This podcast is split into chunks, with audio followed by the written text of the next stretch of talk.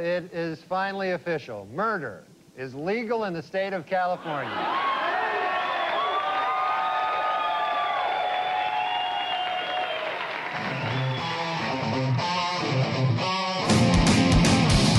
Get fired up for another episode of Real Deal No Sex Appeal, A constant barrage of eye-opening conspiracies and ad-libbed innuendo. featuring Chris Field, On the streets, he's known as a jackass. Parker Clare, Yes, there's no two ways about it. He's super white. and Alex Sinar. No one knows what it means, but it's provocative. Also featuring the talents of Bigfoot as your producer. Uh. Now, let's join the boys for their latest episode.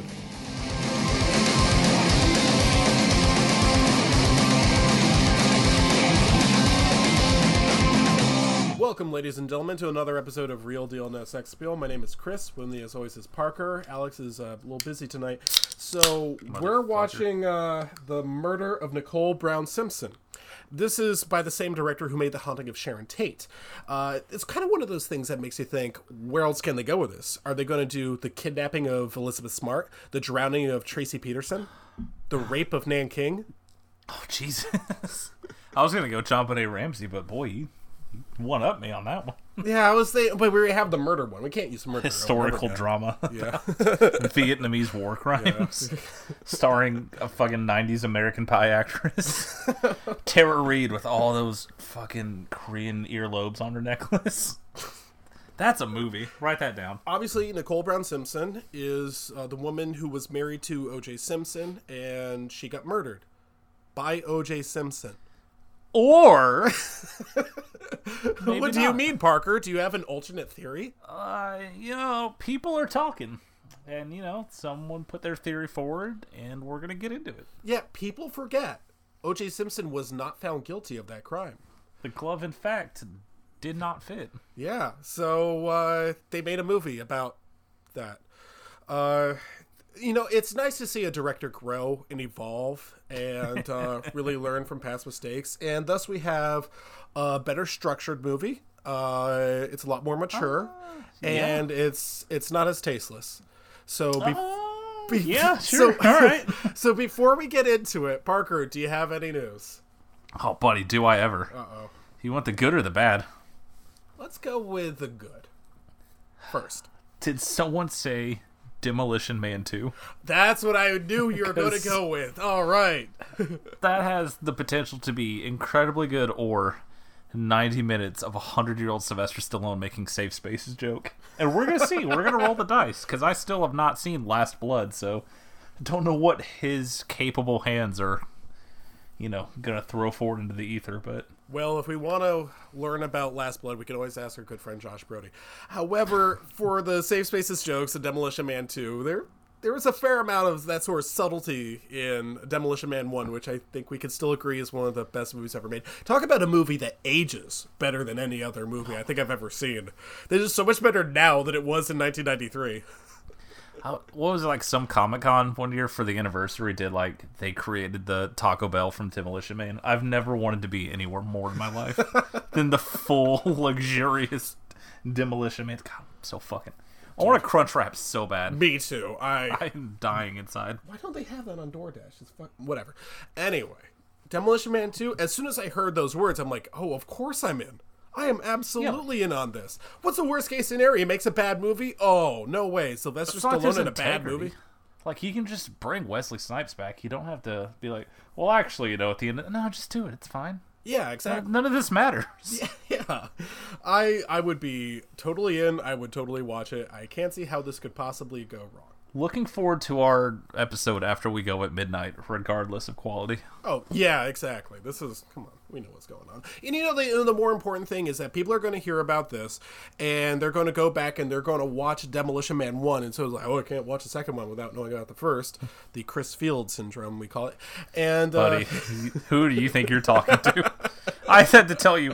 Uh, actually, a Hard Target 2 has Scott Adkins in it. That's just a thing I know because I fucking watched it. It's my brain is worms. Look again. The, the main positive takeaway we can say is more people watching Demolition Man. I think that's a very good thing for America. it's such a good movie. Yeah, we did an episode on it, if I recall. Oh, we sure did. All these people get to watch it and go, I don't understand. Like, is Sandra Bullock his daughter? That they banged? Like, what? Why they bring up his daughter and then never mention it again? Is that Denis Leary? Yeah, don't worry about it. Don't worry about the seashells. Do you think they'll explain the seashells in the movie this time? No, uh, they better not. They better Exactly. not. Do you think they recast Rob Schneider or do they keep him? I mean, it can't be expensive to get Rob Schneider. Okay, so what's the bad news? I mean, normies will love it. But I that know Tiger. King Nick Cage thing, just I've read it and my it was like the first thing I read when I woke up, and my initial thought was just, I Yeah. I don't want. Who wants this? I mean, I know the answer is everyone on Facebook Yeah. just posting emoji, but like I don't. It's You know, not kind of be funnier than the real thing. What's the Exactly. point? Oh, and You're there's that. wasting wasting Nick Cage, who could be making more movies about using jujitsu to fight aliens, and like it's from the showrunner and writer of American Vandal. Just give me season three, because Netflix did the Netflix thing. They gave it two seasons, and went cool, awesome. You're done now. Bye. That is a very Netflix Give me a move. I have to third admit. season. The whole first season is just a fucking making a murderer documentary about finding out if this person actually drew all those penises on the faculty's cars at his high school. It's such a good show. I would rather get more of that than, hey, here's this crazy thing, but we're gonna make it even crazier. Like, just why don't you just fucking cast Jeff Goldblum and talk about bacon? Like, fuck mm-hmm. off. Okay, Turn into a pickle already. So my own experience with this, I watched Tiger King on your recommendation because your recommendation was fantastic. It was the way you described it was that is the complete hook that I need. You know, it is not what the people on Facebook and Twitter and everywhere else in the world are doing. It's like, do you think Carole Baskin killed her husband? Yes, that's the point of the fucking thing. I know it How with all my stupid do you have to be to not believe it? The fucking documentary tells you explicitly that she did. It's not a joke. It's it's not even like a joke. Like there's no punchline. Like, do you think she... Yes, yes. No one. You will not meet one person, not in human history, who will watch it and just say, "I think she's innocent." You don't like like the week later, like, wow, here's a clip of Joe Exotic saying he should be able to use the N word. Who knew such a piece of shit? Like, That's a part that no one talks fucking look at him. Are you serious? That's the part no one talks about. But you brought up his two husbands and all that other shit, and I thought, wow, this is really. It's funny, it's interesting, and it's like, wow. And this is the worst part, sadly. The first thought is, wow, more people need to see this. So it gets really popular, and we're all at home anyway, so we all watch it. And unfortunately, and I'll speak for Alex here, Norby's took it over. Uh, it's- sure- yeah, it's. I mean, that's, That's cold blooded. Sorry, uh, that's, that's not fair. You know, I, I think that's not fair because a lot of people. I'm not saying that there's some like you don't appreciate it the way that I do, even though it's true.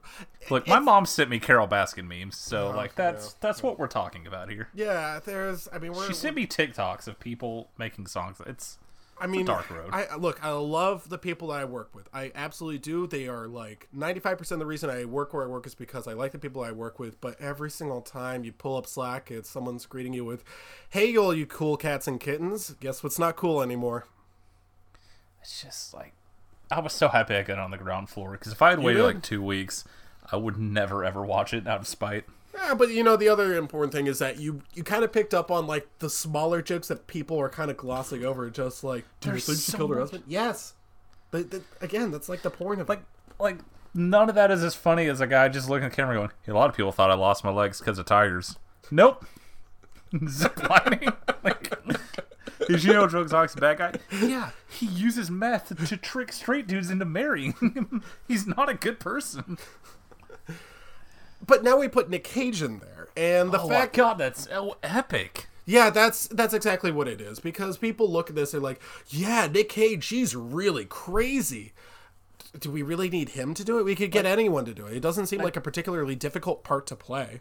This is for the type of people that would respond to this news by going, "Oh my god, awesome sauce! I need this yesterday." One of the things that Alex likes to say, and I, I mentioned this on almost every episode, is who is this for? We know exactly who this is for. This is for the normies. It's fine, whatever.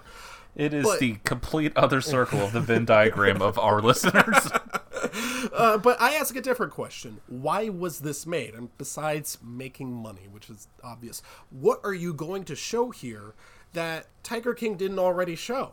Why would you cast a fictional version of it when nothing's going to be crazier or funnier than the real life thing? I think what makes me mad is because I know like it's just gonna pop up on Netflix. I'm gonna stare at it and go like, "Fuck it, I guess I'm not doing anything else," and then I'm gonna be just so mad the entire time. Just sitting there, arms crossed. Not fair. I'm not gonna not watch this. God, I have content to talk about. Honey, get in here. I need a friend. yeah, we, we both knew that these were going to be the ones uh, leading off the news. Is there anything else that happened or didn't happen? No, that literally every week it's just, hey, remember this movie? It's coming out next year instead. I can't even keep track at this point. Oh, all right. Nothing's coming out this year. It's fine. Yeah. Our theaters are reopening anyway, so we're all gonna fucking die in this hellhole state. You know the saddest part about all this is not just seeing the movies that are pushed back until 2021, but the movies that are pushed back until 2022. Oh god, I I miss movie theater popcorn so bad. I know. I am. What if I just like? No, never I will I will go see anything at this point. I'll literally anything in that theater. Just I. The first time I get a baked pretzel delivered to me at the Alamo, I might cry. sir, sir, sir. Thank you. now get. if you want that tip, you'll get out of my face now. The credits are starting. Go.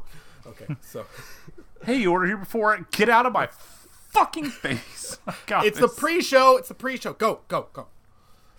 Look, I got here early enough, and I saw the first loop. Now be gone. Now be gone. Okay. hey, uh, hey, hey, come back! I said two cheese. Don't bring that fucking mustard in my face. if I pick up one of these little yellow containers and it's cold, you're eating it. I've definitely thought that before. That, that was, It gets so fucking heated. Me Why do I want mustard? Get No, out of my face. have you smelled that mustard? It smells disgusting. Yes, because I've opened it and went, oh no, and then I got Right, shushed. exactly. like, the first thing you think is like you're, you're kind of like one of the Sims where someone like you close off the access to the bathroom so someone has to shit in their floor, and they walk in on the poop and they go, "Ew!" this content is for no one but you and me, with our very specific gripes. Okay, uh, do we have any jerks of the week? Oh, fuck. I can't believe you've done this. Yeah, Alex, who recommended that we do this movie. that motherfucker. He- that was him. I thought it was you. No, that was his idea. You know, if I ever That actually all- listened to these episodes, one of my yeah, you know. I can't remember like most of my family's birthdays, but this is the shit that sticks in this fucking etch a sketch brain of mine. don't put that evil on me. It's real problematic. Yeah. Uh, I think my jerk of the week is also Alex. Come on, dude. you can't duck out of this. Oh, I have to go Oh, look at me! I have finals. I'm trying to like better myself. Cool. You know who else tried to better herself? Nicole Brown Simpson. You We're where that down got in the content trenches, man. oh boy, was I ever this week? yeah. Okay. So speaking of, let's talk about what we watched recently. I only have two, and they're very brief. Well, one's very brief, and the other, we'll see. Uh, the first one, it's not really a movie. I guess it's just that uh, Vice documentary on Chris Benoit. Um, I still haven't watched that. It's a two-parter, right? It is a two-parter, so it's a total of about an hour and a half, something like that. Uh, this was assigned to me by Jeff Rosenberry, the guy from work who didn't know that uh, Steve Buscemi was uh, in all these movies besides Adam Sandler movies. How long does it take you to go? What do you mean you've ever seen Con Air? That, So I'm uh, assuming it was an A to B that was jump. that was like the first thing. Was like you- you haven't seen Con Air. It just my heart Just the sound of silver clattering on the table. what? just just standing up, getting chin to chin with him. So he was like, "This is your homework. You need to know all about this." Because I think I had mentioned to him that I watched Beyond the Mat, and I was like, "You don't get to assign me homework. Come on, you're like five years younger than I am." So I watched it anyway. Because what am I going to do? Exactly. And, we gotta uh, say no to delicious free content.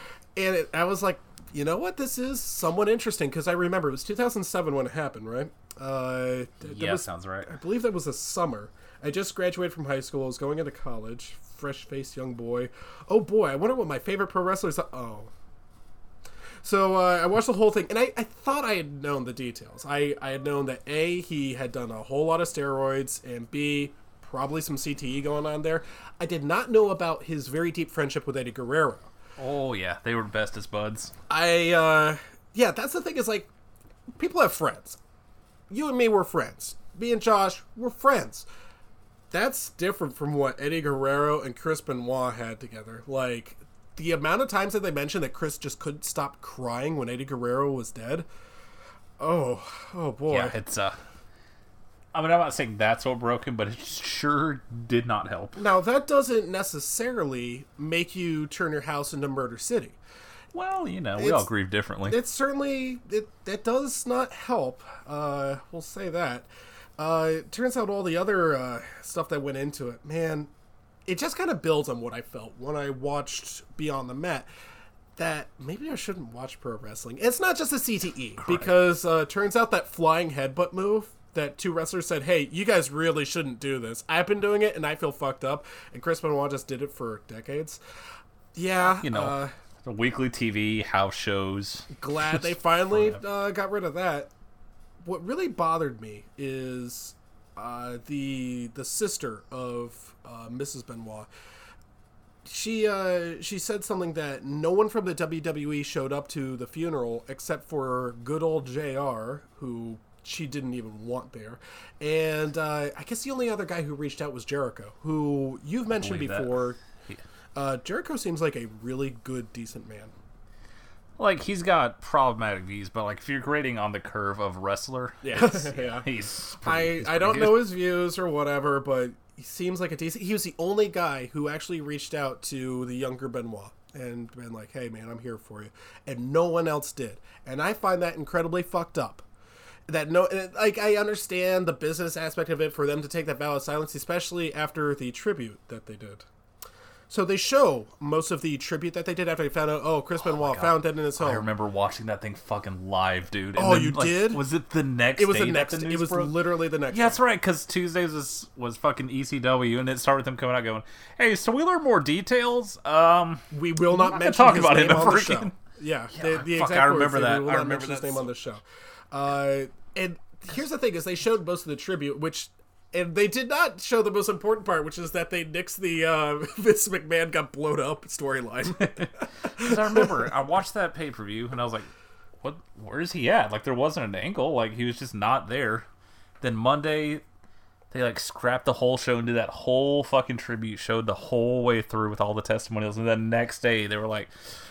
So, uh, egg on our face. Uh, looks like my boy did it. Fuck, I forgot I watched all those live. Mm-hmm. yeah, I, I remember the live ones. The ones that really was like, oh, I can't believe it. I almost don't want to spoil this for you because you're probably going to watch it anyway. But I might as well just say one. Uh, one of the guy, I don't know who it was. Might have been Dean Malenko. I don't know.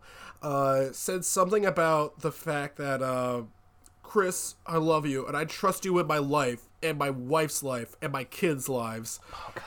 Just the absolute poorest choice of words in that scenario. Did they show anything from the tribute show when Eddie Guerrero died? Uh, they did. Uh, they actually ended up showing Chris Benoit. Yeah, where he's just openly just like I full body, I, like I don't whole know body if I've ever seen a man cry like that in Yeah, person in my it's- life. and that's with the reputation of being the okay cold-blooded killer is not the word I wanted to use there, but Yeah, you know, well- just a fucking psycho we know rabid Wolverine, was, yeah. and just like oh god, that is. I don't think I've ever seen a human being cry like that in real life. That's the thing about That's- like I don't know if the emotional thing might be tied to the use of steroids. I don't know. Look at me. Do I look like I do steroids? I did. Do I, folks? Seriously, I mean, like heart. you know, it's all natural, but like if I, you know, just comment, you know, Yeah, it's anabolic. There are molecules in the body. Anyway, this is one of the things that gets to me about this is that I'm not trying to play both sides of it, but I'm kind of like Jericho. Is just like you have to understand uh, what he meant to people is going to be different from the way that other people see him. People can look upon his act and say, "Yes, it is unforgivable what he did." I certainly agree with that, but he also touched people in a really important and powerful way. One of them, he just touched way too powerfully. Oh my god, that's, that's good though. That's good. That's really good. Uh. that was a real curveball. You got to leave that. Okay. really caught me off Right. Oh, oh, jeez. That's the worst thing I've said on the podcast. In case you want more bad feelings, the season finale will be the final days of Owen Hart, and boy, you have no idea how preventable that death That's was. gonna. how much Well, I guess that's from the director of the not- murder of Nicole Brown Simpson, the final days of Owen Hart. I don't think you know how much he did not want to do that stunt that he was coerced into. Oops. Which which stunt was that one? coming down on the zip line that broke and he fell and died. He one million percent did not want to do it. Oh, It's gonna be a rough episode. It's Maybe maybe I don't need to watch any pro Correct. wrestling ever again. Oh, his widow bravely relives her husband's final day. Sick, cool. All right. It's gonna be a feel good kind of day for this guy. Orange Cassidy puts his hands in his pocket. He does, and then one time he tried, and it was really cool. Oh, there we go. Uh, Don't watch wrestling. I'll watch the even good the good people are terrible. this is why I Remind me watch. that Stone Cold just beat the dog shit out of his ex-wife. This is the reason why I watch real wrestling, like Foxcatcher. exactly. Okay. so I'm also wearing the prosthetic nose that Steve Carell wore. okay. That's how I show up to record. So uh, I'm gonna talk about the other movie that I watched. This movie, for reference, is very critically acclaimed. Uh, Parker, when I mention the name of the movie, I, I don't want you to look up the director. I kind of want it to be a surprise. Is that okay with you? Absolutely. Okay.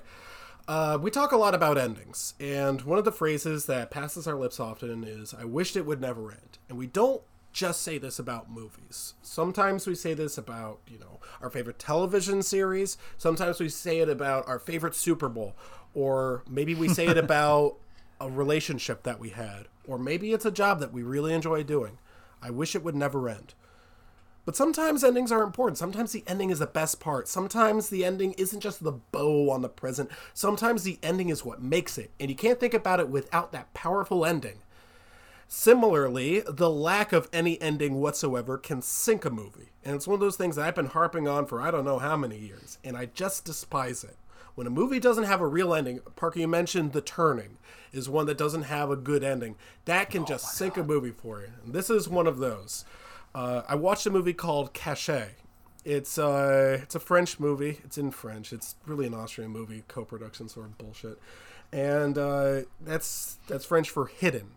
The idea is uh, there's this couple, and um, they are uh, terrorized by some anonymous person who is leaving them videotapes. So some guy is videotaping the front of their house, and he's sending them really fucked up child's drawings of a child with its throat slit, or a chicken with with its throat slit, and there's blood everywhere. It's just little crayon drawings, right? right, we're talking, we're Yeah, talking. Yeah, I'm hey, there's there's more. It gets better, and the the videotapes they start to become a little bit more in depth. Like they're they're showing uh, the the home where he grew up. So this person, whoever's sending these videotapes, knows the uh, the husband of this uh, couple that's being terrorized by the videotapes, right? This movie has no music and no action and no plot and nothing interesting happens and it sucks and I hate it and I wish I was dead. Uh, Oh, yeah, so this is He had me. there are a million. basically, I kind of want to spoil the ending. You never find out who did it, not not for sure. You have an idea about it. Um, let's let me see how I can describe this to you, Parker. Do you know much about Algerian and French history with the war between the two, and uh, do you know some of the political history that goes into it? C- come on, dude. Look at me. Let's- Oh well, in that case, you're really not going to get much out of this movie because the movie Oh, kind of banks on you knowing it. Guess I'll scratch it off the list. Like the, the movie actually even goes in and tells you about a very well known in France massacre of a bunch of Algerian people, and it even says, "You know what happened." They he looks at the camera and says, "The, the French people murdered 200 Algerians and dumped them into a river." So the whole movie is more or less a commentary on French Algerian relations and the unwillingness to admit to past wrongdoings all that is fine. You can make uh, a movie that's replete with symbolism and allegory and about political underpinnings and class and race and history. You can do all that. All that I want you to do is to make a good movie around it. And the person who did this did not do that. Uh, actually, I I want to uh, bring up Kurt Loder. I've mentioned Kurt Loder before. he wrote a great book called The Good, the Bad, and the God Awful 21st Century Movie Reviews. Again, yeah, he's the MTV guy. One of my favorite movie reviewers I've ever read. One of my favorite writers I've ever read. I'm going to get his book off the shelf. Stand by. Oh, actually, good you're getting up. I need to let the cat out desperately. Just uh, turn on the light. I am not going to read the entirety of what he wrote here. Because the review is really not that long. I could probably get away with reading the entire thing. But uh, I do want to read the opening salvo that he launches against it. because Oh, thank you for that break. That cat's been climbing on me for 20 minutes. Jesus. Uh, this is absolutely worth reading because, oh boy, this movie is a real stinker. So, if it, his opening review for Caché. This is one of those prickly European art movies that makes you wonder what you've done wrong to deserve it. The Austrian director Michael Haneke has a towering disdain for bourgeois I had a intellectuals. fucking feeling. The upper uh, again, I'm going to read this again because it's worth knowing. The Austrian director has a towering disdain for bourgeois intellectuals, the upwardly mobile urban liberals he appears to despise for their smugness, their consumerism, and their unacknowledged racism. But bourgeois intellectuals are the only imaginable audience for a movie like this. You can almost hear them savoring its insights over cocktails at some Save the Wombats fundraiser. He said it better than anything I've said about this review so far. God, I felt it in my bones like, that movie sounds familiar. Yep. And the more he described it, I was like, oh man, you know what? I almost mentioned Funny Games. That's favorite movie that I've ever assigned you. I think the the thing I said about Michael Haneke after watching Funny Games, which Kurt Loder also reviewed and had the same take that I did, is that man should not be a director. He should be a bricklayer. He can't make why movies. did why did you watch Caché? That's a good question. Um, okay, fair enough. okay, so Caché uh, is very, very well known, very critically acclaimed. People said this was a really good movie, and uh, I knew who the director was before I watched it. I knew, okay, this guy has not been good to me in the past. But I'm big on forgiveness. I'm big on seeing a director grow and better himself and evolve in some ways. And uh, that worked out with the murder of Nicole Brown Simpson. I don't know why it didn't work out with this one. So, uh, yeah, Michael Haneke, if you're listening to this, please quit. Just quit your day job. Just go, go work as a bricklayer. It's on site. Yeah, it's know absolutely on site. Just don't don't make movies. You, you can't remake make your exact movies. same movie. This uh, Your this- favorite movie. and they know that's the thing about Caché is I heard, oh, it's a really good mystery, and people see it in different ways. Not if they were watching the movie, they don't. Oh yes, a good mystery in which you don't solve the mystery. yeah, it's it's so. so we know who murdered Nicole Brown Simpson. I, I can understand why people enjoy it, but those people don't like movies. You know, it's it's just awful, and I hate it. And read the rest of Kurt Loder's book; it's really good. Uh, Parker, what did you watch? Ooh, buddy, buddy, buddy, buddy. So, uh, I'll say the new episode of What We Do in the Shadows did. So you know the thing where it's like, oh, they're out of touch. They don't know how computers work. It was set up like it was gonna be one of those episodes, but I really appreciated it. It morphed into. I have an email here from a Bloody Mary that says if we don't forward this, we're going to be cursed. and they spend the whole episode trying to find ten people who have email addresses so they don't get cursed. Oh, it's very good. That's actually really good. Yeah. It's like I thought I knew it was going to be like, okay, I see this before. They fall for like a credit card thing. No, they just it's since they're vampires, of course they believe like, oh fuck, curses are real. we have to do something. I maybe I should watch this show. It's very good. I did some franchise cleanup slash directors filmographies cleanup. So I got three quick ones real quick. Saw 3D, aka Saw the Final Chapter, looks like a fucking direct to sci-fi channel film shot in Romania. Oh, I cannot hurts. believe the like you literally call it the final. We're gonna end everything. We're gonna tie everything together. Because one of the things I love about the Saw movies is like how hard they try to maintain continuity. Because I know I've said it before. You know the dude Jigsaw, like the big bad. Mm-hmm. He dies at the end of the third one, and he stays dead. This isn't the So third one. They're not doing like the Friday the Thirteenth, where it's Friday three. No. Oh, Oh no no no! This is number seven. you watched seven of that's- these? That's four full movies where the main villain is dead, and they're like, "Well, actually, he had this apprentice the whole time, and we'll show this flashback, all this to tie it together." They have this grand fucking finale. How do you fuck up the gore in a fucking Saw movie? It's all pink and shitty. Like it's so fucking terrible. So Everything what's even the conceit behind the movie? Is it the idea that he's already built this murder house trap thing, and he's he's been dead and someone gets stuck in it or something? there are apprentices and there's people Oh. that take over his work. It is so I could not explain it to you without several charts. So it's like Human Centipede two sort of thing with that. Oh, yeah. buddy. Oh, you fucking wish.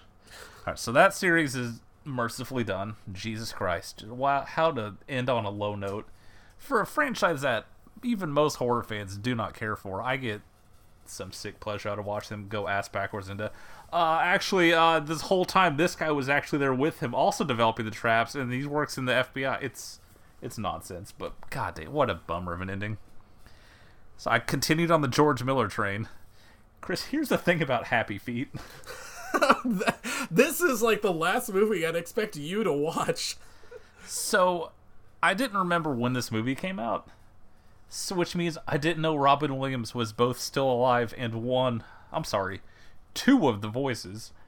Because there's a point in the movie where there's a bunch of there's a bunch of penguins and they all have Mexican accents, and I say aloud, "Why does this penguin sound like Robin Williams doing a racist accent?" And then, lo and behold, one of the characters is just Robin Williams doing a Mexican accent. They couldn't have just got like a Mexican actor to do it? no.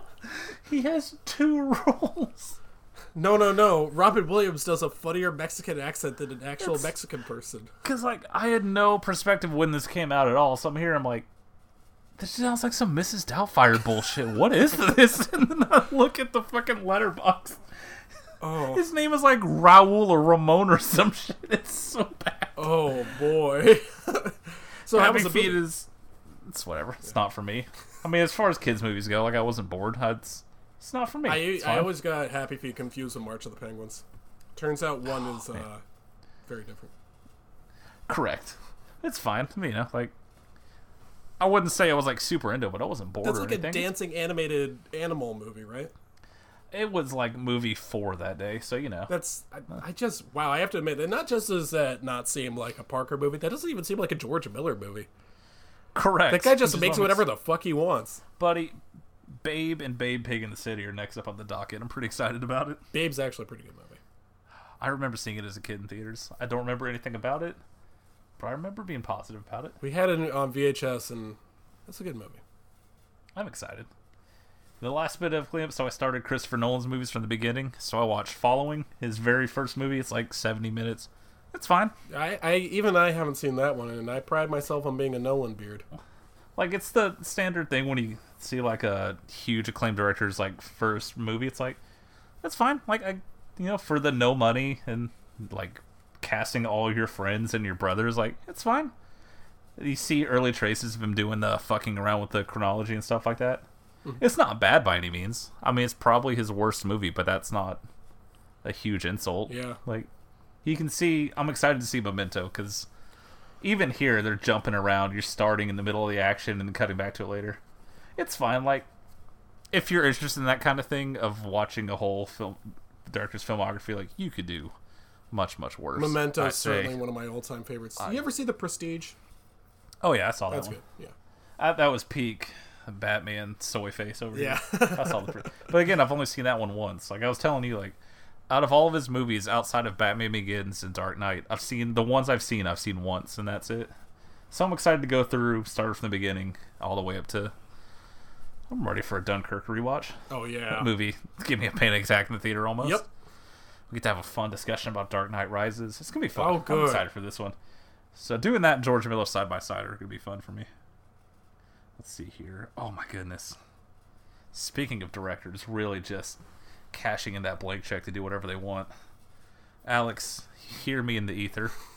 Bad Boys 2. I have not seen since I was in either high school or college.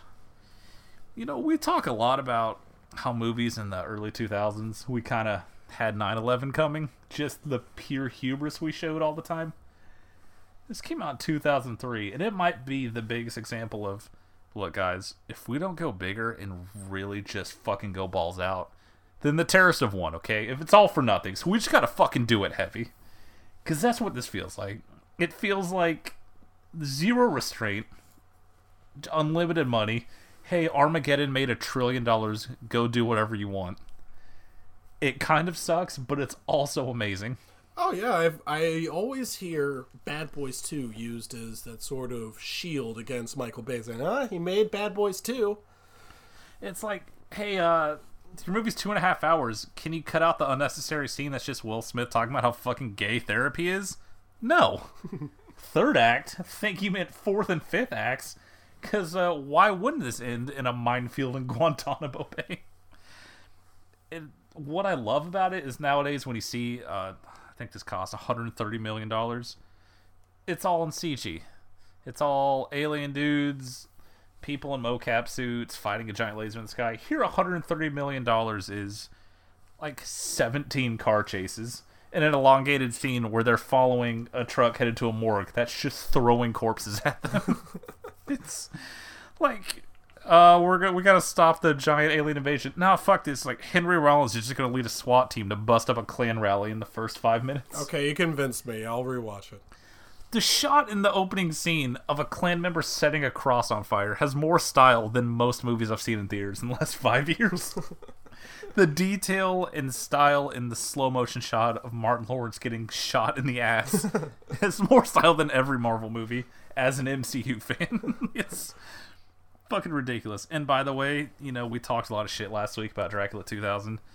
The whole movie is about a drug trade in which the drugs, which some might say are the real treasure, are hidden in coffins. So, Mr. Wes Craven, we apologize. All right. Well, if you want to complete Michael Bay's filmography, you're going to have to watch Pearl Harbor. I'm surprised I haven't. I'm surprised no one's been assigned Pearl Harbor, honestly. Oh, that movie's so bad. Oh boy, I just spoke that into the ether. Yeah, that was you did. unfortunate. And in case you want to know, uh, this movie came out in the year 2003 because the drug of choice in the drug trade is ecstasy. you love to see it. Oh man. No, it's. I was concerned that I had not seen it that long. I was like, this could be. This might not age particularly well. If there's one thing I know about Michael Bay, since I saw this, I've seen five Transformers movies and Pain and Gain and part of the Benghazi movie. Like, this could go badly. but I was very pleasantly surprised. That's good. Still too long, but also, it's Michael Bay. You can't tell him no. It's probably That a man has more... never. Sorry. He's never met an editor he liked. That's for goddamn sure. You know, it's probably one of those things where it's a lot more fun to watch in the theater with like a big bowl of popcorn. Oh my god, I thought it about five different times of how much I wish it was a full crowd with me. Yeah. Speaking of, I wish I could go back in time to when theaters were open and go see VFW because I watched that again. Oh boy, that one's going to be the best movie of 2020, isn't it? You, it's it's up there, man. You will absolutely love it. I, I'm going to give it a chance at some point. So many things I would harp on other movies for because I see it a lot in indie horror. It's like, okay, so it's got the neon lights and there's the synth score. You guys remember John Carpenter? It has that, but also that's the entire aesthetic. Like every single shot is either in that blue light or in a red light. That's just how the world looks. There's constant either synth or blaring metal when we're at the punk hideout, and like I had totally forgotten the first interaction, like the first time someone attacks him, head just explodes. like it is a red misty explosion, and that's just the rest of the movie kicks off from there. It's so it is pure fun. I absolutely fucking love VFW. Just the way I like it. Ah, it's so beautiful. Couple more here. So, Skip, someone had to die this week. Uh oh. Someone was at the grocery store, sauntered to the old red box, and saw. Is that an animated Mortal Kombat movie? sure, I've got a dollar eighty. Let's roll with it. This isn't the one that came out before. It was like a little prequel to the uh, the one in 1995, right? oh no, it came out like this week. Oh no. It's by the studio that does like all the DC animated movies. It's by Warner Brothers Animation. I will say this: if I'm going to watch an animated Mortal Kombat movie, I want it to be like almost disgustingly over the top violent, and it delivers on that front. Oh. Like I don't want it to be serious. I want multiple spinal cords ripped out. Like the opening scene, I had downloaded. I was just gonna watch it on my own. And in the opening scene, like I'd say a good 20, 30 ninjas just get dismembered. And I was like, all right, she might want to watch this. I'm gonna pause this. and like, it's perfectly disposable. I think it's 80 minutes, including credits. It's mostly follows the story of the 95 movie. You know, it's the basic. They're all recruited but it's a ton of fucking murder. You get to watch Goro like rip someone's arms off. It's if you would want to see an animated Mortal Kombat movie, it's that's what it would be. It is perfectly fine trash. I enjoyed it. I will forget it two weeks from now, but it is a solid like three star. If it's what you're looking for, you'll have a good time. Because I watch a lot of those DC movies. And they're all like 70 minutes. And I'm like, oh, that was all right. And then the next day, I'm like, fuck, what was that called? Was it Batman Bad Batman and Robin, Justice League. I don't fucking know. So yeah, like I I'm not gonna remember it a month from now, but I had I had fun with it. Yeah. The last thing, you, know, back when we talked about Blade Runner, how we talked about how Ridley Scott doesn't seem to like understand what makes his own movies work. Because you've got him doing Blade Runner, insisting that no, he's a replicant. Like, of course he is. Why wouldn't Oh, he be? Of course he's a replicant. just made me mad thinking about it again. And then his Alien sequels that are just nothing you want from an Alien sequel. right. He doesn't also doesn't understand what makes other people's movies work. Because Skip, I watched Hannibal. Oh n- wait, Ridley Scott did that? Yeah. Oh no. the worst part of the movie by a country mile. Not the script. The fucking camera work, just the random shaky effects, the most 2001 ass camera moves. I don't think he doesn't get it. Like, it's like he watched Silence of the Lambs, got all this critical acclaim, all the Oscars, and went, "Oh yeah, people that love that gory shit. That's what people wanted. Let's fucking do that. Let's do this." It's just, hey, you know what my favorite part of a cat and mouse chase movie is? When they spend half the movie on separate fucking continents. it's super exciting for me personally. Oh, is that that's the movie where the part with the brains and stuff, right? I, that was gonna get to that. So I never saw this, but this came out I think 2001. Yeah. I have very explicit memories of back when I was that age, like 10 or 11. I was like into knowing about horror movies, but still too scared to watch That's them. fair. Yeah, I think I was the I- same way in college. vividly remember my sister was in town with her husband at the time and him describing me like dude it's crazy this guy eats his own brains while he's still alive and i'm just sitting there like what no way and then he's saying it's just fucking ray liotta who is playing like the physical embodiment of a shitty coworker in an hr sexual harassment video it's just this character is just talking about dames and wanting to bang him the whole time then he just slurs and eats his brain it's it's so hokey and shitty.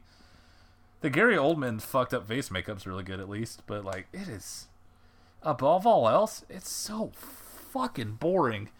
And Julianne Moore, if that's the accent you're gonna do, maybe just be like, nah, Clarice spent time in the Northeast and she lost her accent. Cause she is just struggling, just white knuckle gripping that accent, and it is getting away from her. Oh, it is no. so what what uh I don't know if I could really call it boring. I thought it was just so silly and stupid the entire time. I was bored to tears. You really do nail it when though when you say uh, miss the point because it does miss the point. like I understand. Like, what's crazy to me is that it's the same guy wrote the book Hannibal, and then everyone read it. like, like, uh, no thanks, man. This actually sucks. Can you fix it? Because you got so much work book, that don't- goes into the Silence of the Lambs and Manhunter. I can tell that there's work that goes into that. I don't know what work went into this, unless he's. Again, it comes back to the braid scene. It's like, oh, you see, this section of the braid is the best, and you see this, that sort of thing. Like, dude, that's the least interesting thing that you're doing here. Like the the reason that the uh, the, the Hannibal Lecter series, the first two, were working so well. When I say first two, I mean Manhunter and Silence of the Lambs. Is that you don't know exactly what happened, but you can put together in your head what happened. That's what makes it scary. You know? Oh, you don't want multiple flashbacks to everything they're discussing? Like we don't see Buffalo Bill skinning a woman. We don't see the machete come and just flay her skin from her body. Because when you do that, that that takes kind of the sounds weird to say. That takes the fun out of it. Like I, Yeah, it's like- nothing is going to be quite as scary as what you have up here. And the same thing happens with humor. You know, if you have to show it to me, then it's not going to be quite as funny as me thinking about what happened. And the same thing would probably go for romance, like the uh, like two couples in a room and the light slowly fades on them. I know that they're probably going to bone, and that's probably going to be really romantic. But to to see the thrusting and the heaving and the sweating and everything, that takes some of the fun out of it. Didn't in the book at the end of Hannibal, I swear I remember reading that like the two of them end up like Hannibal and Clarice end up together. Because I think they wrote that, and Jodie Foster was like, "Hey, thanks, but no thanks. We'll call you back." I, Oh, I, didn't, I didn't out. read the books. My sister read the books. I've always meant to, but there's there's a lot of books out there, and knowing like I'll enjoy two of them. I didn't realize that the Hannibal Rising prequel is also written by him, so I might be going down a rabbit hole this one. Oh, Please might be finishing this franchise up too, buddy. Rising. I got a Red Dragon rewatch and a Hannibal Rising in my future. I'm I pretty am, I excited am about looking it. forward to you being on my side that Red Dragon is a fine enough movie. The Brett Ratner seal of approval. Where has he ever gone wrong? What else did you watch? I think that's it. Yeah, that'll Okay. do it. Hannibal fucking sucks ass. That movie is bad. Because isn't like one of the famous things about Silence of the Lambs is like how few minutes Anthony Hopkins is actually in the yeah, movie. Yeah, I believe he set the record for fewest minutes on screen to also win the Oscar. I think he's on screen for maybe 23 minutes total. Yeah, fuck that. We're gonna make him the focal point. Let's just go watch him give some fucking presentation about art because we gotta have him in the movie. That's what people like. You know, people do do, do the impression. Then we'll watch him just cut someone's guts out. Like, okay, it's not it's not the point. That is kind of like one of the downsides about Red Dragon is there's a little too much Anthony Hopkins in the movie. That's what I remember. I remember him showing up with a ponytail and me laughing and turning the channel. That's that's the thing that kind of gets me about it. It's just like oh, he didn't really need to be in there. And there there are some points there in the movie that aren't in the book because there was like, well, people really like Silence of the Lambs. They really like Hannibal Lecter, even though he's not really the killer in this one. So it's like we really got to have him in there, even though all the stuff with uh, oh, what's his, with uh, the the killer, the real the real guy uh, whose name escapes me, the Tooth Fairy. Uh, Yeah. Even though the all the Ray Fiennes shit, the Ralph Fiennes shit, uh, that should be like the focal point. They're like, oh, don't forget about him. I still like him in the movie. I think he does a really good job because I think he's a really good actor, but there's still a little too much for him. It distracts from like the main point. Manhunter Like, is there's- absolutely a better movie, but Re- fucking love Manhunter. Manhunter is like absolutely worth. Re- I should get the Blu-ray actually, but Red Dragon, there's a lot of stuff to like there. Like Hannibal even has scenes where she's listening back to recordings from their interviews, which she sounds horrible, and it sounds like Anthony Hopkins is just like literally on a Skype call like us, like, ah yes, and then you heard the lambs, didn't you? like, hey, cut. Do you want to? You showed more enthusiasm when you fucking fought Megatron at Stonehenge. oh, you a righteous dude. I think Alex mentioned like that'd be a fun retrospective to do because like Ridley Scott might be a shitty director. he got two really good ones early on, and that list like I have not seen Gladiator since t- the year 2000. I'd like to look at that again. I'd like to look at some of these later movies. I do remember enjoying Gladiator. Wait, did oh my god, was he the one who did that? Uh, what was it? The was it was his name? Uh, Robin Hood with. uh Did he do that? yeah, we we might be setting aside a month or so. I think he. I keep looking at Exodus, Gods and Kings, and be like, Oh, "This has no, got, there's no, got to be something here." Just not gonna watch This that. be- I'm pretty sure he was the one who did Robin Hood. Let me see. You can cut all this later. Oh, I forgot he did The Martian. That was a perfectly. Wait, he did the movie. he did the Martian. Uh-huh. Wait, maybe Ridley Scott is good. no, Robin Hood 2010. Oh my god! I remember seeing I that in I did American with Gangster. my family. Maybe I was he so is good. fucking bored. God. Hey, uh, by the way, all those like speed ramping and weird visual things in Gladiator are all over Hannibal. Oh, the no. Psychological thriller about chasing a serial killer. It's, How come the guy who did uh, Silence of the Lambs is best known for uh, Stop Making Sense? Oh He went from music videos and a bunch of dumb comedies to being like, "Hey, you want to direct one of the greatest horror novels of all time?" it's like just in a fucking masterpiece. That it gets better every time I see it. Silence of the Lambs is a fucking masterpiece. Oh, I'll die on that. Oh, You know hill. that's in my top ten, right? It's so Let fucking me let me good. see Like, exactly every- where it is. Yeah, that movie is number eight on my all-time favorite movies list. I'll watch it again every couple years, and every time I am just sucked in entirely. Cannot look away. Talk about a movie that I mentioned this earlier. Silence of the Lambs does not work without its ending. That ending is one of the greatest things I have ever seen. Not not just the Doctor Lecter, Doctor Lecter, all the others, or seeing an old friend for dinner. That's a very good one. Yeah, that's all good. I mean that. ending. I mean that climax at the end in the basement with the night vision goggles and the hand reaching out and almost Oh touching God. her.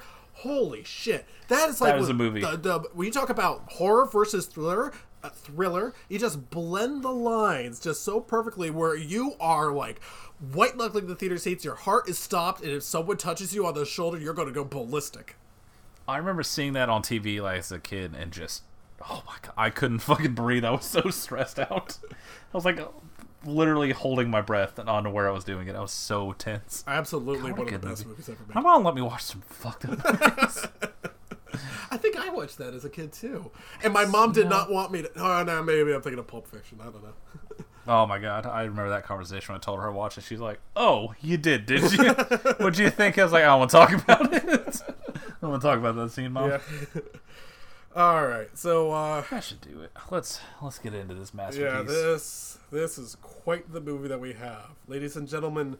The murder of Nicole Brown Simpson. Wes Craven presents the Better movie? No. Okay, right, so, I, We're both what late twenties. Have you hit thirty yet? I I am 30. I uh, I just turned 30 a couple months ago. I'll be there in a couple months.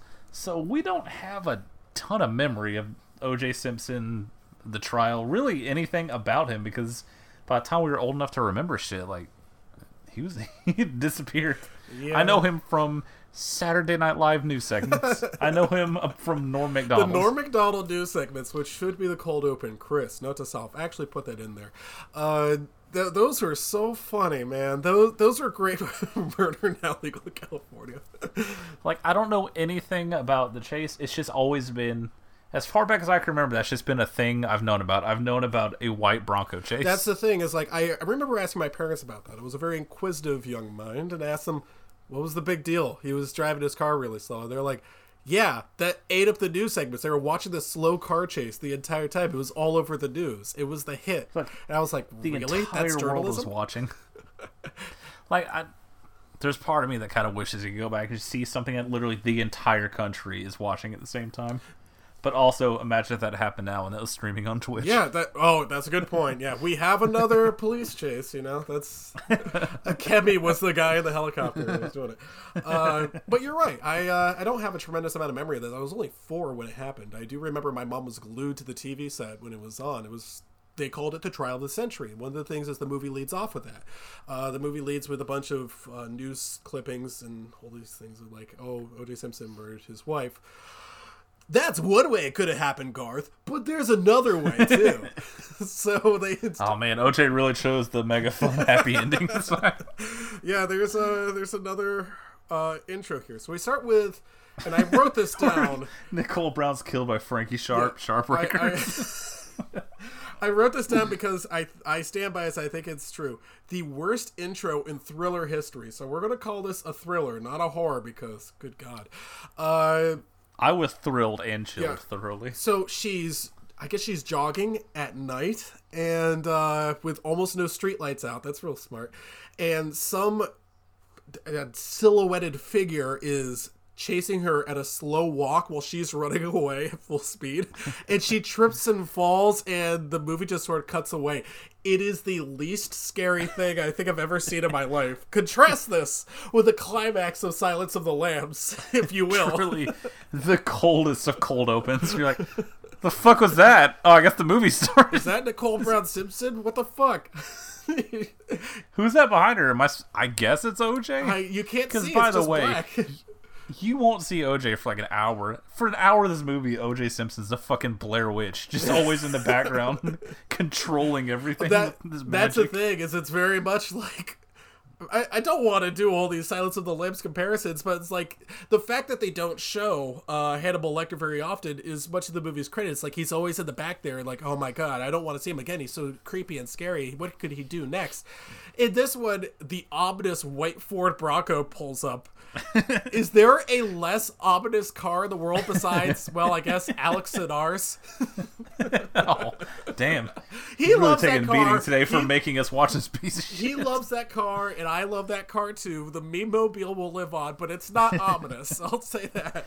like like for an hour of this movie the only glimpse you get of oj is she like uh, when she invites the painter in they look at a picture of them on the wall that. And the guy playing oj it's like in fucking always sunny where the guy shows up claiming to be donovan mcnabb that's exactly what it reminds me of. hi i'm oj simpson i get every morning started with mcdonald's breakfast bye Oh my goodness. So uh, we mentioned on uh, I don't remember which episode it was in particular that uh, and I, I really I mean this when I say this. I don't like to make comparisons to the room. I really don't like it because one of the things that the room has going for it is it's so unique in its main performance. You're never going to see another Tommy Wiseau again in your life. You hope. Uh, but the acting in this is very very comparable to the way it's shot is very comparable to the room. It's just so weird for most of these people. Like we've seen bad acting in movies before but this is so it's almost insultingly bad like blatantly bad. Like we're making fun of you for watching this that kind of bad. It is worse than most mst movies. Like who's i don't i know who the worst actor in this but who's the worst actress in the movie I'd say it has to go to who. I'm not going to say the names. Uh, well, actually, no. I think I will.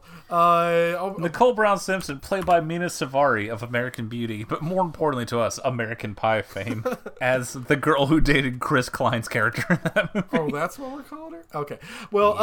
uh, it's the woman who plays Kris Jenner. She is. She is something I, else. I understand that she must have been like, okay, I've been cast as Kris Jenner in this movie. I should watch Keeping Up with the Kardashians to you know see what she's like. So. Kristen at the time was 29. In the movie, she looks about 59. And she showed up with that haircut, and they're like, "Sick, you got yeah, it." that's exactly it. Because whatever she's doing is just like I will do an impression of Kris Jenner on Keeping Up with the Kardashians and nothing else. Uh, now I pulled up the list of people here, and I want you to guess which one of these people are real, which one of these are fake.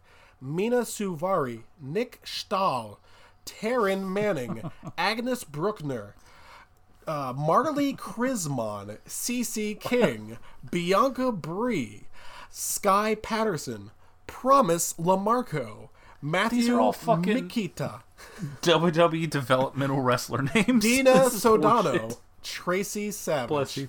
Oh wait, that's Tracy Savage is the real Tracy. Tracy Savage. Savage, Oh, Tracy Savage, as yeah. herself. and Sebastian Siegel.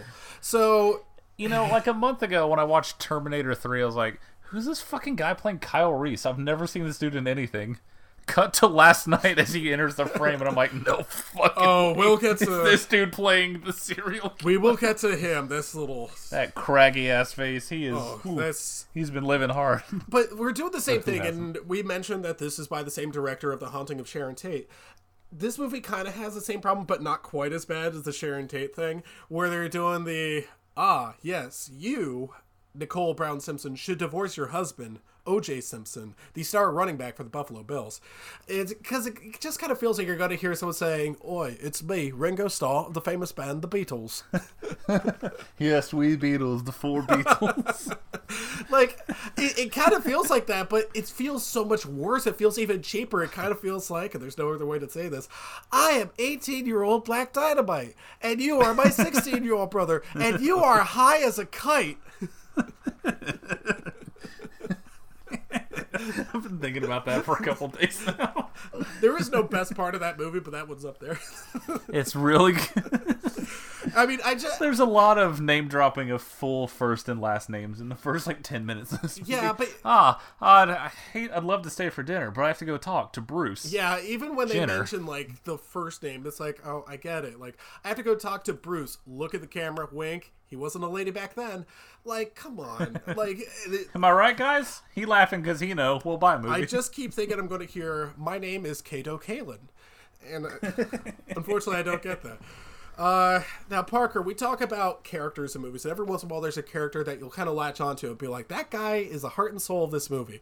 Similarly, there is the opposite, where you're stuck with characters you can't stand.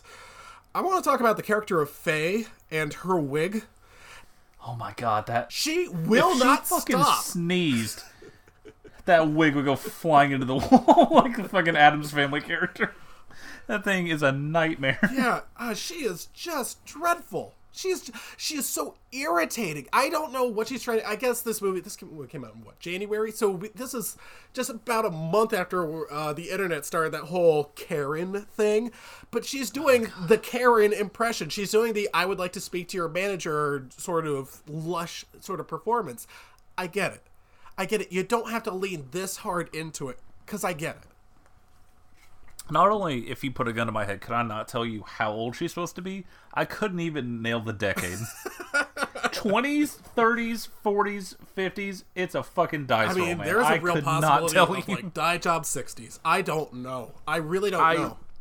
You know, the '90s were hard for all of us, but I don't know what the fuck she's. I'm not saying that- Is she her friend? Is she her lover? Question. That's the mark? thing. What, That's that the thing. Is you woman? is that for both of our listeners, you guys can't like sh- you guys can't get on us and be like, oh, you're age shaming her. No, we're not. I don't know who or what she is.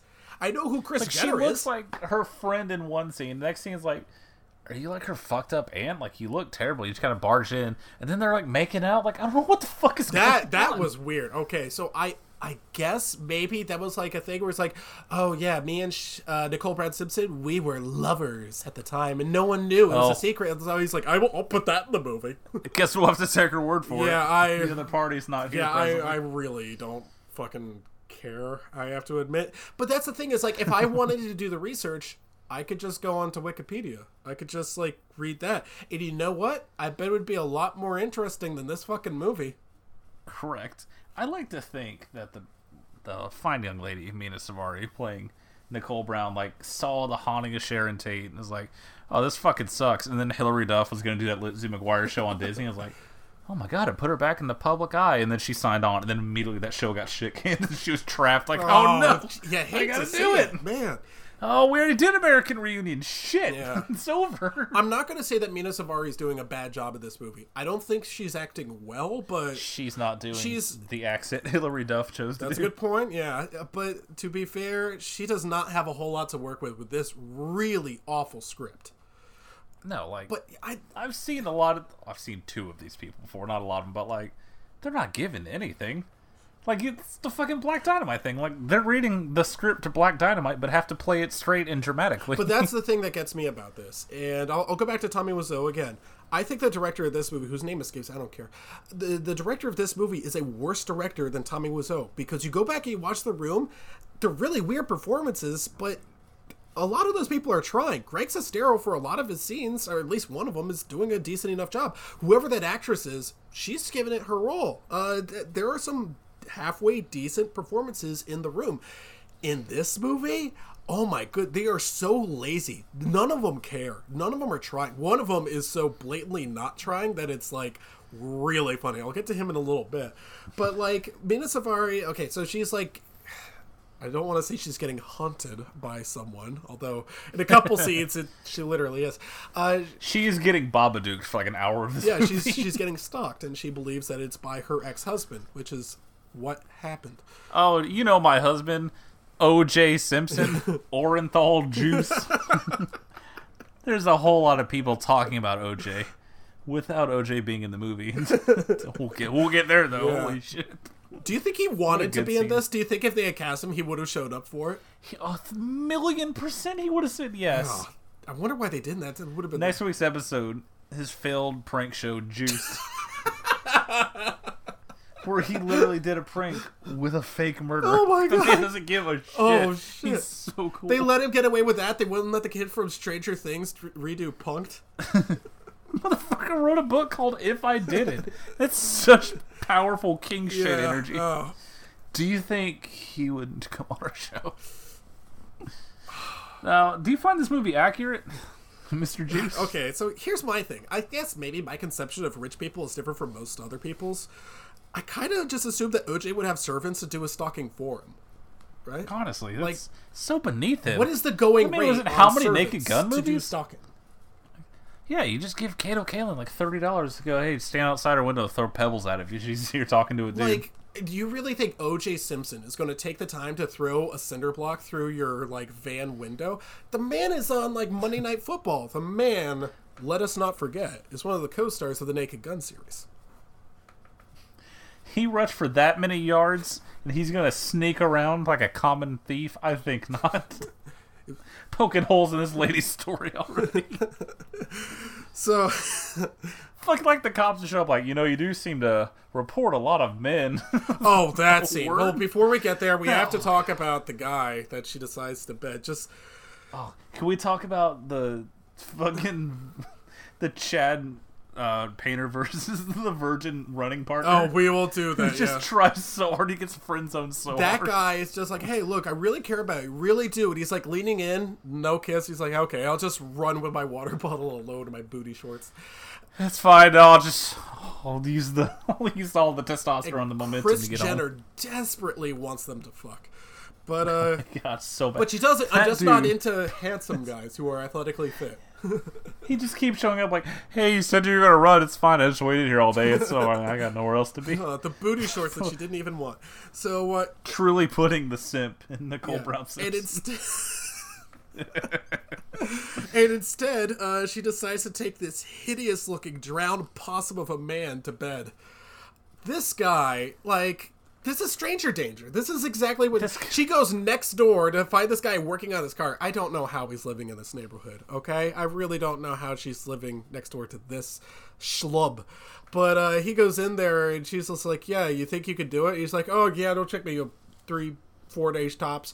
And right off the bat, you're you're kind of like, "Do what?" You, she hasn't even told you the details of everything that you want to. That later we see him painting. Just paint it. That's that's all it takes to do interior design. He's walking probable cause. Exactly. She asks for details. He's like, "Uh, what's your name? Uh, so and so. Where are you from? You know, around. Word. Why don't you come inside my house? I guess it's fine." she needs more situational awareness. I realize now what I'm saying out loud, and I feel bad about it.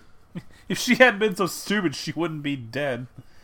Let me reiterate: we're talking about the fictional, fictional movie version of Nicole Brown Simpson. Uh, maybe this actually happened and you don't know. I don't know. hey, who's to say? I- I- much like the end of Caché, you don't know who the real killer is. That's is. right. Well, ugh. Or do we? no, it's not even that there's a killer in Caché. There's there is no killer. Uh, one guy kills himself, and that's like the only good part of the movie. Uh, Did you think she wish it was you?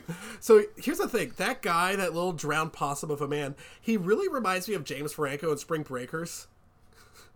Could you imagine? Just imagine though? she walks in and he's like, "I finished your shit. Look at this shit."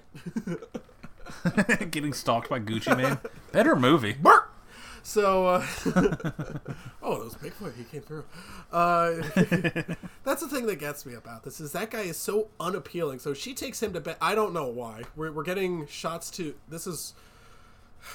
So we, we go to they show her therapy scenes, and you know what really gets me here is either they made up what happens in her therapy scenes, and they're trying to say, "Oh, we know what Nicole Brown Simpson was thinking during this time," which is really gross or they actually got the notes from those uh, therapy sessions and they put them all together and they were just like oh here's what they actually discussed Yeah, either one's not a great look, particularly. yeah so the movie I, we could say tasteful but i'd say not as tasteful as it possibly could be so there's room for improvement and we all hey you know sometimes it's the little carrot on a stick that you need to improve as a director You know, we need some more exposition. We need to really give some backstory. Oh, yeah.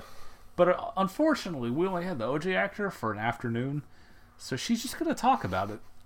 And that's fine, I guess. That's how you make a movie. Yeah. Uh, now, Parker, I have to confess something. I, I think at this point, my uh, my video file kind of fucked up, and it whoever uploaded this to the to the site just really screwed up because it kind of cuts to a different movie in the middle of it. Um, we cut to the inside of a bar, and I looks like it was filmed around the same time, I guess. I, and it has the same actor, weird, uh, the the serial killer guy. He's in it for some reason, but there's a completely different actress. We don't know her name. I don't know what's going on with it. It's really weird. It sure does take a detour. Yeah, Because this movie poses the question of, like, okay, what if OJ didn't do it?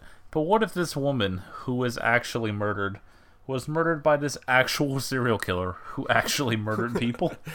and no one thought to be like, hey, we're not going to fund that. that's a very good question of how this got funded. Like you, you saw the haunting of Sharon of Sharon Tate, right? You can't you can't put your money behind this. no, we're gonna we're gonna do a better job this time. we All right, well, promise. he seems honest. That's oh boy. he pinky swore and Oh everything. wow. So let's just have a scene where he just murders some woman in it. By the way, if you're a woman in this movie, yeah. you're really you're really having a rough go of it. yeah, that's very much true. The uh I mean, she's had a she had a rough go with that uh the giant possum looking guy. You know, just I I think maybe the director is like one of those nice guys. You know, he's just like, oh, if only she'd fucked the runner instead. Exactly. a nice guy You know, like me who always respects women. Fucking happens. You know, he is very courteous. He woke up early to run with her. And what does she do? She turns to the guy who. Did we skip over when she hears him in the kitchen in the middle of the night? Yeah, Hey, uh, how should we show that he's crazy? Oh, he'll just stand in the nude and mutter to himself like, "Oh, he's just the last one. It's the last time. No, don't do it. Stop it." Cool, good movie. Absolute banger of a script. and then then she runs back and she arms the security lock and she locks herself in, and uh, he's like, "I'm sorry, I don't know what came over me." I'm just like, "What?" What what what came over you to do what? I don't know what you were doing there because it was all mumbled in the dark. Not gonna happen again. No, leave me alone. Oh, hi. Oh, man. You know me before I have my coffee. oh, man. Come back. Come back. That was that was weird. So And then he just soberly kills a woman without talking to himself. He just finds one, takes her to the car, and murders her, and then lights the car on fire with nary a second thought. yeah, so the way he treats this woman is very different from the way he treats Nicole Brown Simpson. But again, she was going to be the last time. So anyway, uh now Nicole is getting haunted by someone behind her. We don't see this person. This person's wearing sunglasses. This is a scene in like broad daylight, which is the oh scariest Oh time of the day. This scene is the fucking Manos driving scene. yes, it goes is. on for three hours of them just walking and briskly down the street. It's endless. It just keeps going. It's like the end of Invasion of the Neptune Men. And at the end, she turns a corner, and who's there? It's Kris Jenner. Can you watch the kids? Hi, recognize me? Oh my god, something fucked up's happening. Can you watch my kids for me? Like, kids? She has kids? Oh, I guess they were on that picture. kitty. Back to the chase Okay, scene. Okay, back to the chase scene, which ends uh, mercifully. Although it does go on for a while. We call this a chase scene. I don't know who's chasing whom.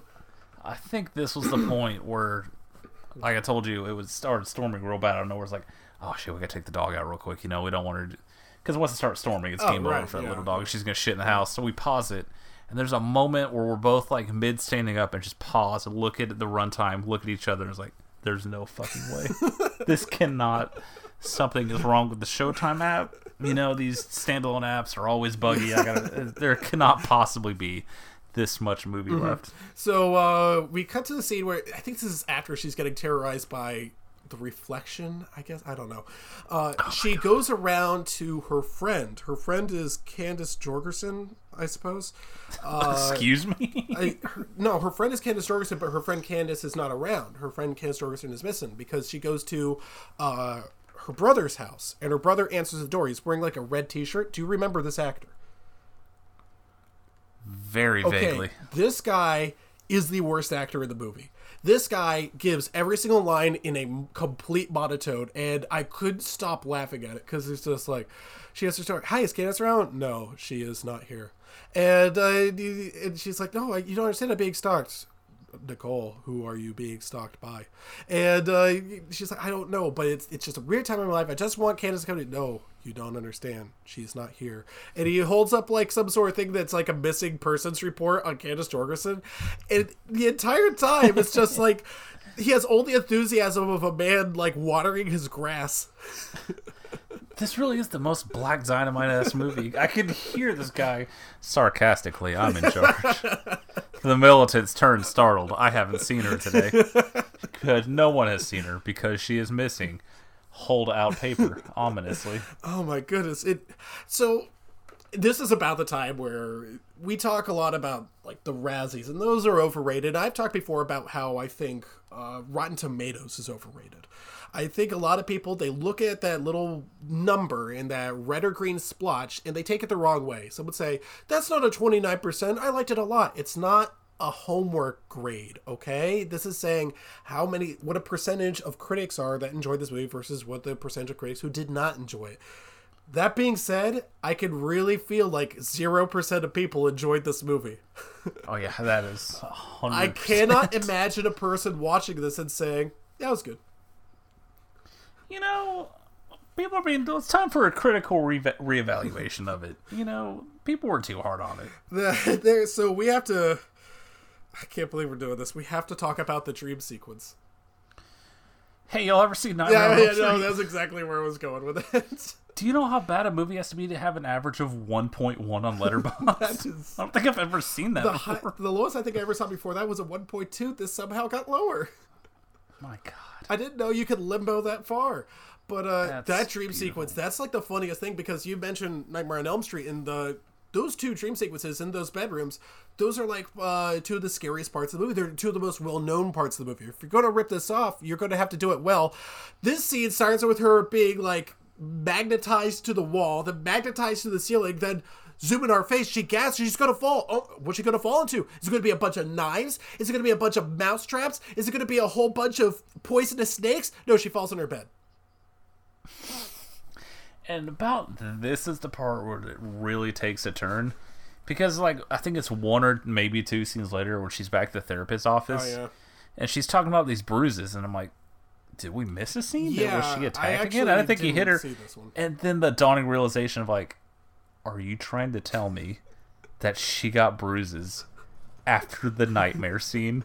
Hold the fucking phone. What are we implying right now? Because she got dropped from the ceiling and then she woke up and her face was bruised. And the movie's just like, yeah, think about that for a Yeah, second. maybe she was haunted by the spirit of someone stalking her. And then they played Helter Skelter. It was backwards mask the entire time. So, Oh my god, backmasking the naked gun. oh shit. So uh, then, one of the more brutal sequences in the movie, one that's very hard to watch, is when she goes to her fucking kid's performance. What was it like a con? It wasn't even a concert. It was like a play. I know it was a concert because no one was singing. They were just miming things like they were deaf. I love this scene because it implies that no one allows her to go, Yo, why is OJ Simpson glaring at this person? He was just sitting like three seats down, just staring daggers at her while she stares daggers back at them. Parker, this is a little bit of tension between the two. I don't know if you picked up on that. He's trying to make her explode with his mind. He's staring so hard. He's trying to scanners her, and everyone's like, "Wow, these kids are just doing marvelous. These kids are so great. Look at them up there, having the time of their. Do you guys feel that aura? do, you, do you feel that psychic energy? And then he He is trying to start a fire with psychokinesis. That's true, but it's a very inconsistent character because after the performance, I don't even know what they were attempting to do there. He goes up to her while she's loading the kids into the car. He says, "Hello, it's me, O.J. Simpson. I would like to have the kids for this weekend," and he says it in. I don't know, Parker. Maybe you'll disagree. It kind of sounds like the uh, the Dave Chappelle white voice. It's just, I'd like to have the kids for the weekend. It's, but it's so. Well, don't hustle me, Nicole. the ultimate hustler. He's, do you know how many yards I rushed for? I was hustling the entire time. he was just. It's so polite. I'm not saying that it's like a normal white voice, but it's. This isn't even what O.J. Simpson sounded like. Come on, and it's not how you would talk to your ex-wife. It's not like like well, there's no footage of O.J. Simpson talking, so we just kind of had to guess. Oh well, there were multiple movies of full career and also a very lengthy trial that was on a lot of yeah. television I mean, you kind of you kind of wish that you would have them do the silencio. There's a white man talking up here. It kind of it kind of makes you wonder what if this director had access to I don't know like a call where you could hear him in the background or something like that. Oh, inquiring mind and inquiring minds can only wonder in this scenario. But uh, we'll get to that later. Uh, so she's like, "No, you can't have your fucking kids. You're not fucking part of my fucking life." And you're just like, "Okay." She feels kind of serious about this. Uh, anyway, we cut later to they're in the same restaurant from the beginning of the movie and he comes in there he's looking and the the pseudo boyfriend the uh, the waiter guy who runs with her uh he, the, he has he's like uh-oh look it's oj simpson the husband of nicole brown simpson and the the he literally goes like, "Uh oh, that girl you're talking to, her husband's here, and he's mad. you want to talk worse actors? These yeah are my that guy that guy the Holy the shit. friend of the uh, runner guy he says you better make yourself scarce that is Fucking Dave Chappelle is making Chris- fun of white people in that line. It's fucking Chris Farley's character in Wayne's World explaining where Mr. Big was- is. right, that's his yeah. limousine, and that's OJ Just Simpson. moving his hands like he that. played football. Just that. that, that Wow, that waiter had an awful lot of information, although not necessary this time. You'd better make yourself scarce, my fellow white brother. just the, the dumbest fucking. That's the thing about like. That's when I realized it's not just the actors. It has to be the script because if a director said, "No, just say the lines. Don't don't improvise. This isn't always sunny. All right, It just Uh, for uh, my character research, I watched the People vs. O.J. Simpson and the Trading Spouses sketch from Chappelle Show. Time out, T Mark. Cut. Perfect. I'm sorry. All I can think about is Silencio. And these are parsnips. Cut. What are you doing? You're supposed to be terrorizing her. So anyway, OJ comes in there not necessarily looking pissed, just comes in there like looking for a bathroom. And then we leave and uh the serial killer gets her. Yeah, it's really sudden. Yeah. It's not It's just like, really, oh wow, that's all, that was almost a confrontation, and she, she gets her throat slit. You're like, oh, I guess the movie's over, and you would think Yeah. that, And we get the gloves and everything and uh dude. The close up of the one black glove as it fades to Yeah. black, that got a very hearty laugh out of me. Oh, not quite as hard as what comes after this. So she's dead. That's the movie, right? you can get up, you can go. Oh no, wait. The trial of the century. O.J. Simpson, the former Buffalo Bills running back, has been accused of the slaughter of his girlfriend Nicole, or wife Nicole Brown Simpson. And then it shows like the white Ford Bronco chase. Yeah, thank you. I didn't know that happened. You don't have to put it in here. And uh, then it cuts to uh, you know if the glove doesn't fit you must acquit and then it cuts to all the white people being outraged that it got Oh my off god, there's so that really the juxtaposition that I've speaking of Dave Chappelle that I've heard him talk about many times.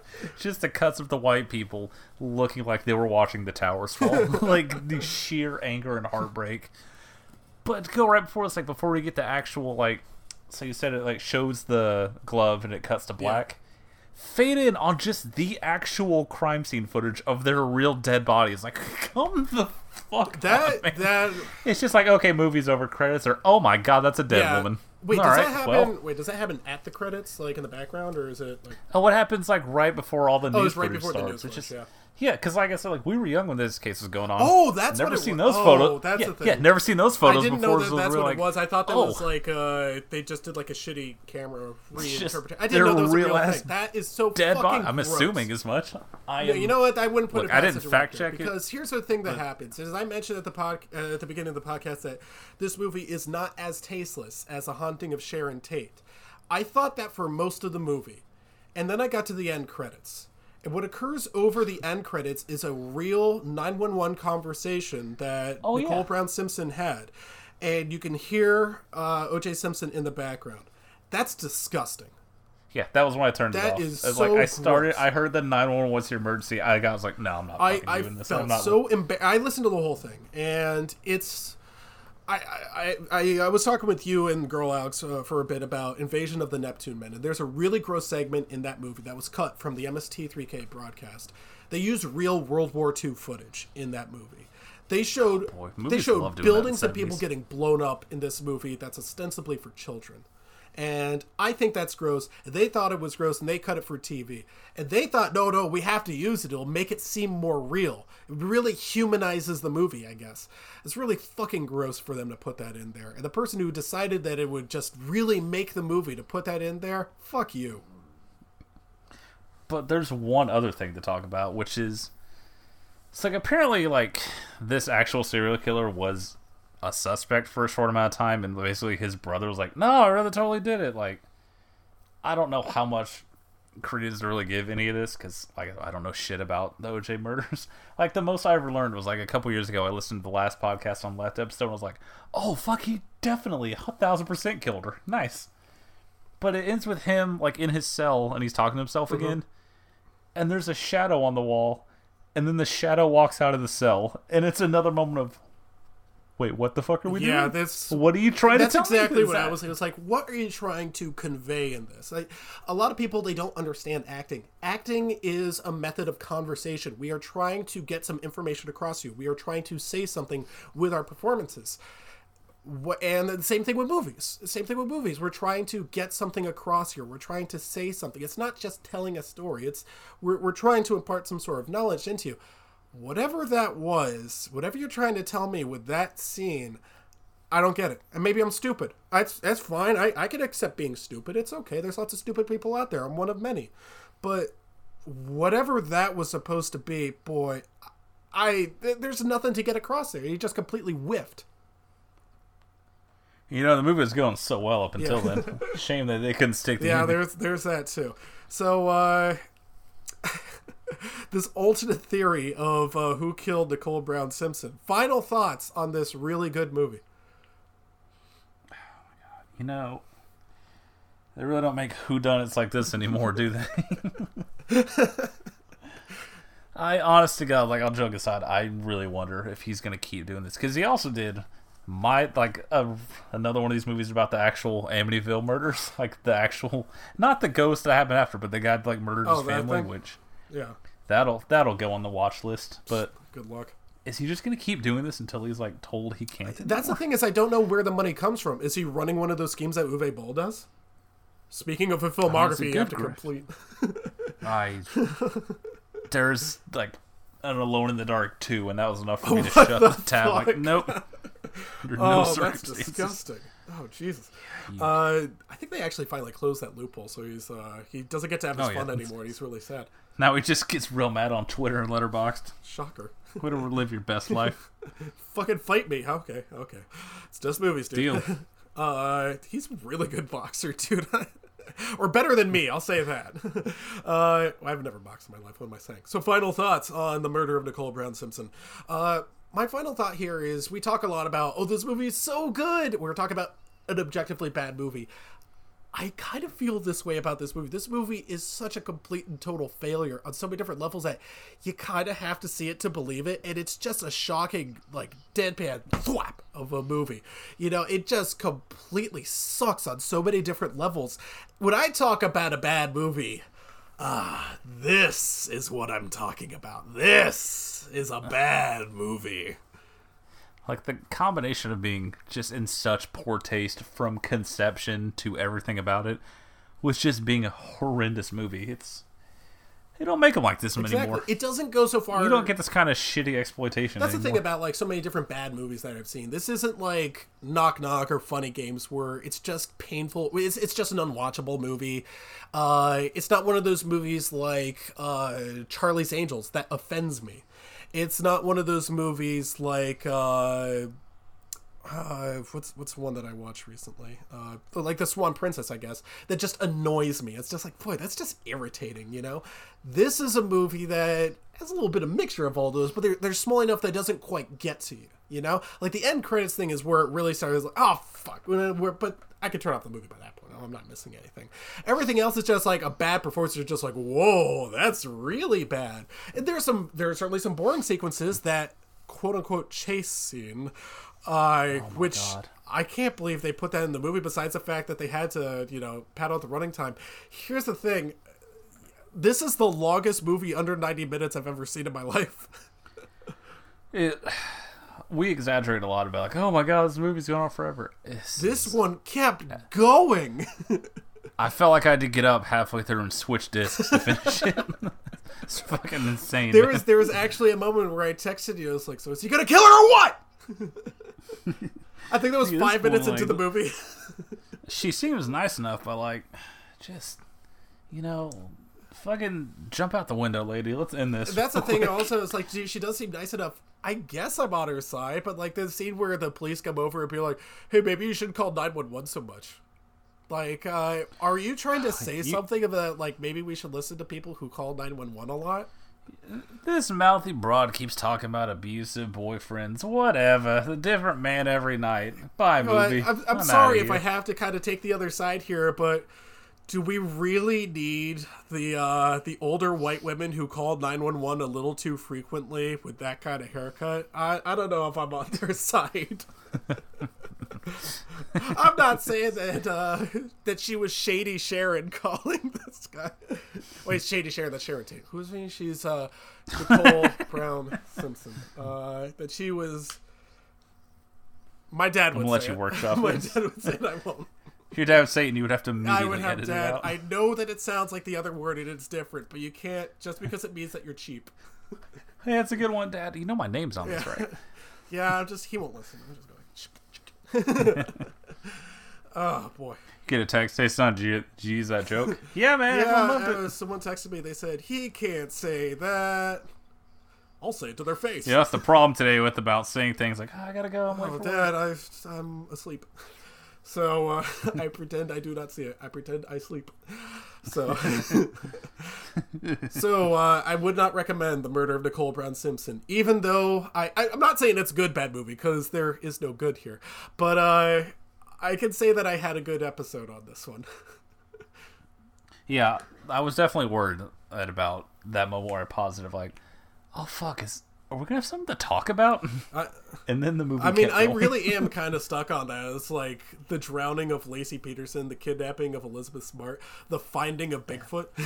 just some '90s fucking teen rom com actress in the woods. She's getting fucking yeeted by a squatch.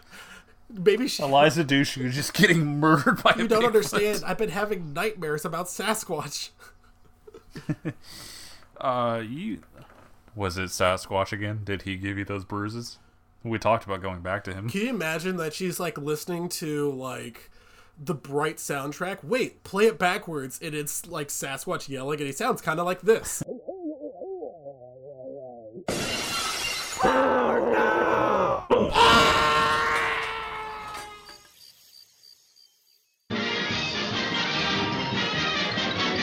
And that's the T, sis.